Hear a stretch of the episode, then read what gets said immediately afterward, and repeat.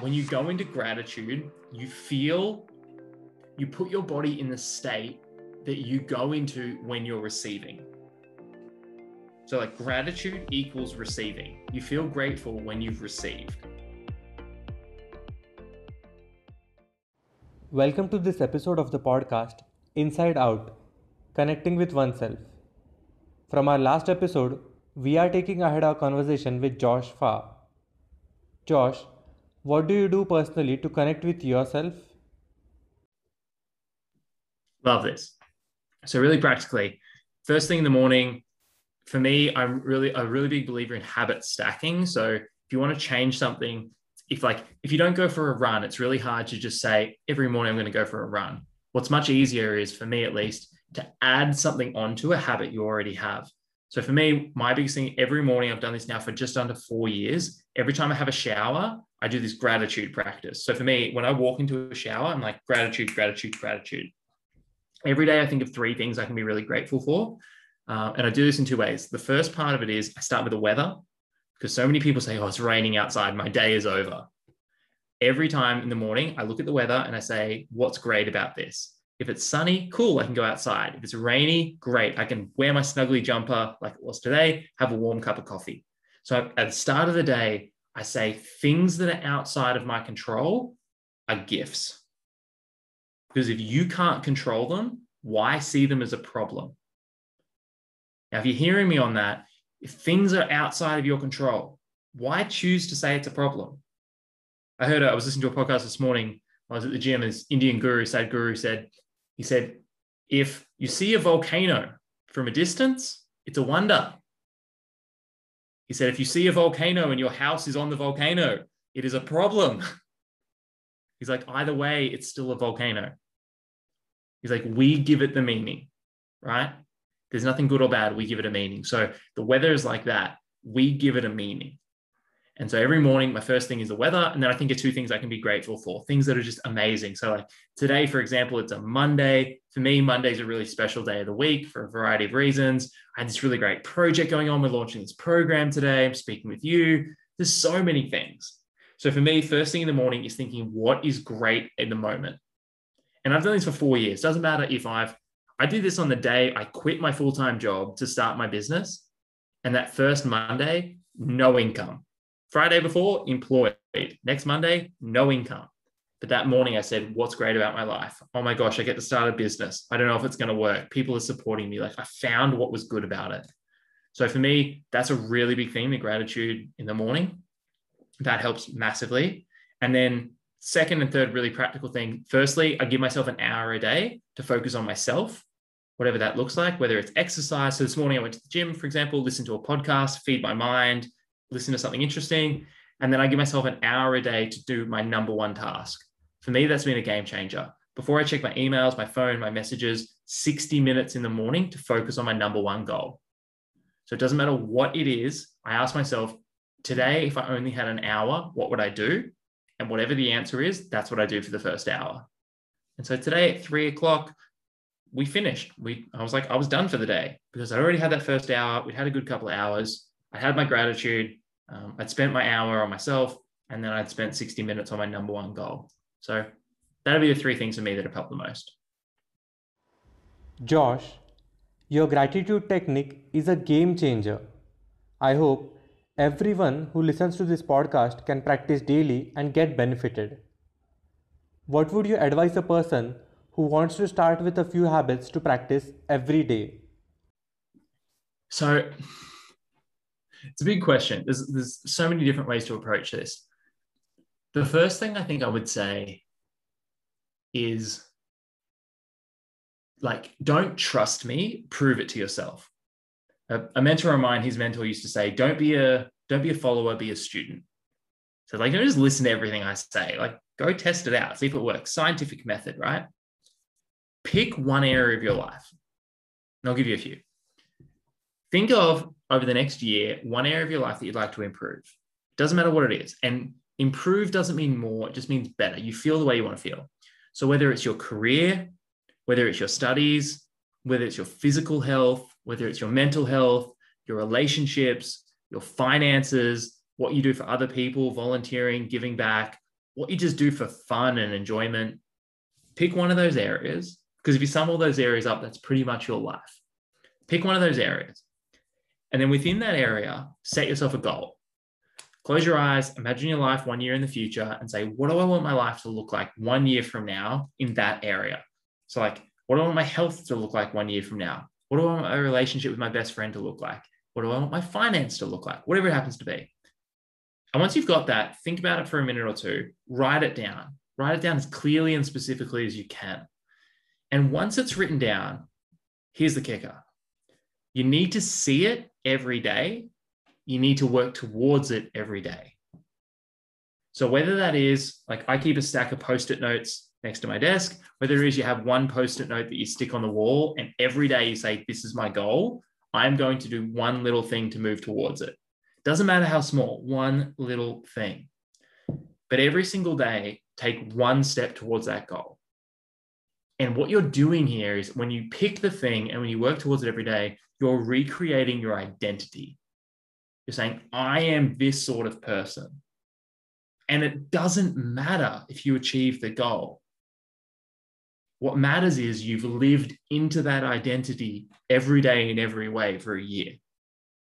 And so if you say, like, I'm going to be a happy person, and you go, okay, what would a happy person do today? This. If you do that every year, surprise, surprise, you end up a happy person. If you say, what would like, what would a creative or a confident person do? What would someone do if, you know, they were fit and healthy? What would someone do if they're in a loving relationship? What would someone do if they weren't stressed about money and they had financial abundance? Whatever it is, pick the identity and live into it every day. Be who you want to become every day. So many of us say, I'll be happy when. And as Thich Nhat Hanh, I think a Vietnamese Buddhist monk once said, there is no way to happiness. Happiness is the way. Figure out how you want to feel, live it every day.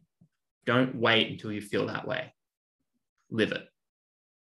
So for me, pick a goal, set that as a destination, direct yourself towards it, do a little thing every day. Try it for a year, you'll be amazed where you end up. Wow.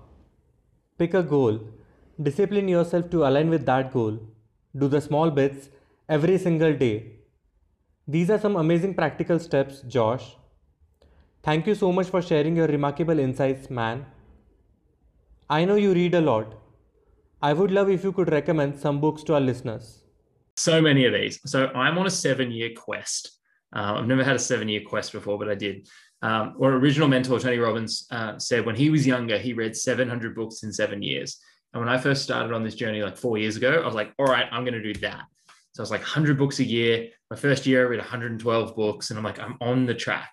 And then I sort of like backtracked a little bit from then. I was like, no, that's too many books. I'm down to like one a week, 50 a year. I figured was a good amount. And I've stuck to that for the last four years. So the reason I tell you that story is I think I've benefited the most from reading from lots of different places. And I love the source material. So if I read a book and it says it mentions a book, I'll read that book. And then if I read that book and it mentions another book, I'll go read that book. And normally they go back through time. Like Martin, Dr. Martin Luther King Jr. said, if you want a new idea, read an old book. So I kind of I'm working my way backwards through the history. Um, some really good starting places, just practically, depending on what you want to achieve, but it's hard. A couple of really good ones. Viktor Frankl's Man's Search for Meaning, really, really good book survived the Nazi Holocaust um, and just talks about how you ascribe a meaning to your life and it's your job to find the meaning in it, which I love. Um, a more recent version of that, Eddie Jaku, a uh, former, I think, Austrian, but now Australian author, wrote The Happiest Man Alive. This man went through the Holocaust and wrote a book called The Happiest Man Alive. Like, he went through the Holocaust and he says he's the happiest man alive. Like, if that doesn't tell you all there is, I don't know what to tell you. So that's amazing. Um, a third one, I don't know why I'm on this beat at the moment, but it's so amazing. Um, Edith, oh, what is her last name? She wrote a book called The Choice.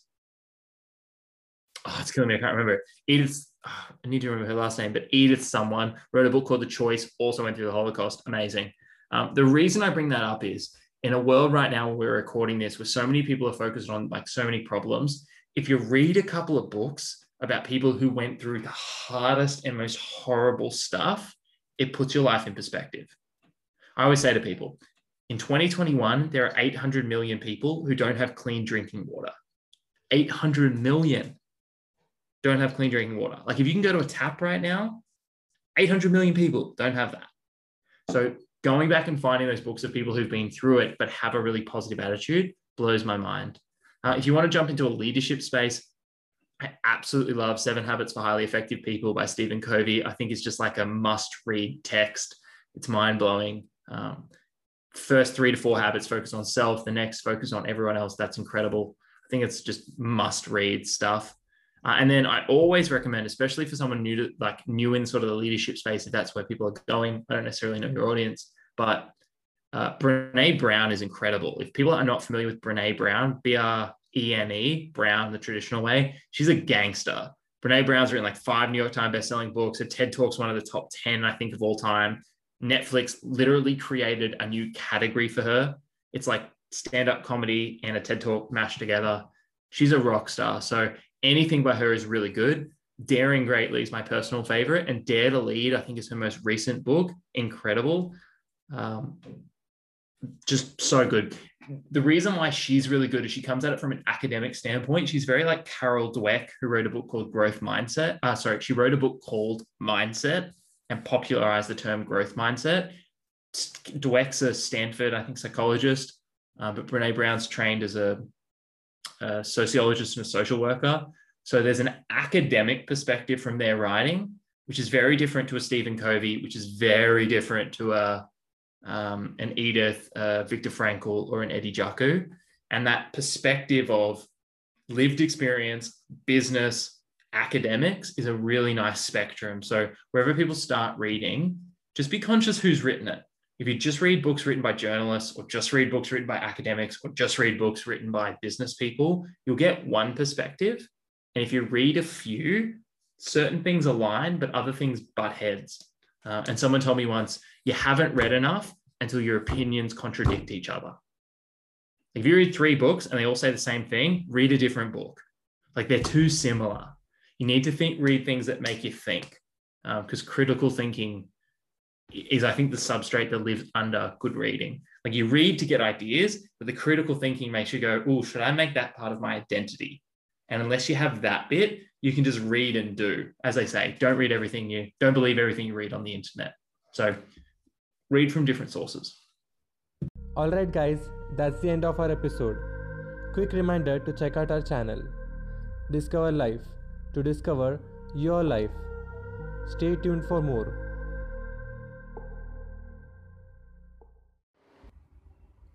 Hundred and twelve books a year. I give my due respect, man. I believe our podcast listeners can start today, pick a book now, and add value to their daily lives and challenges. Josh, thank you so much for being on the show. You shared some great content with us. I hope everyone who listens to our podcast will enjoy your insights.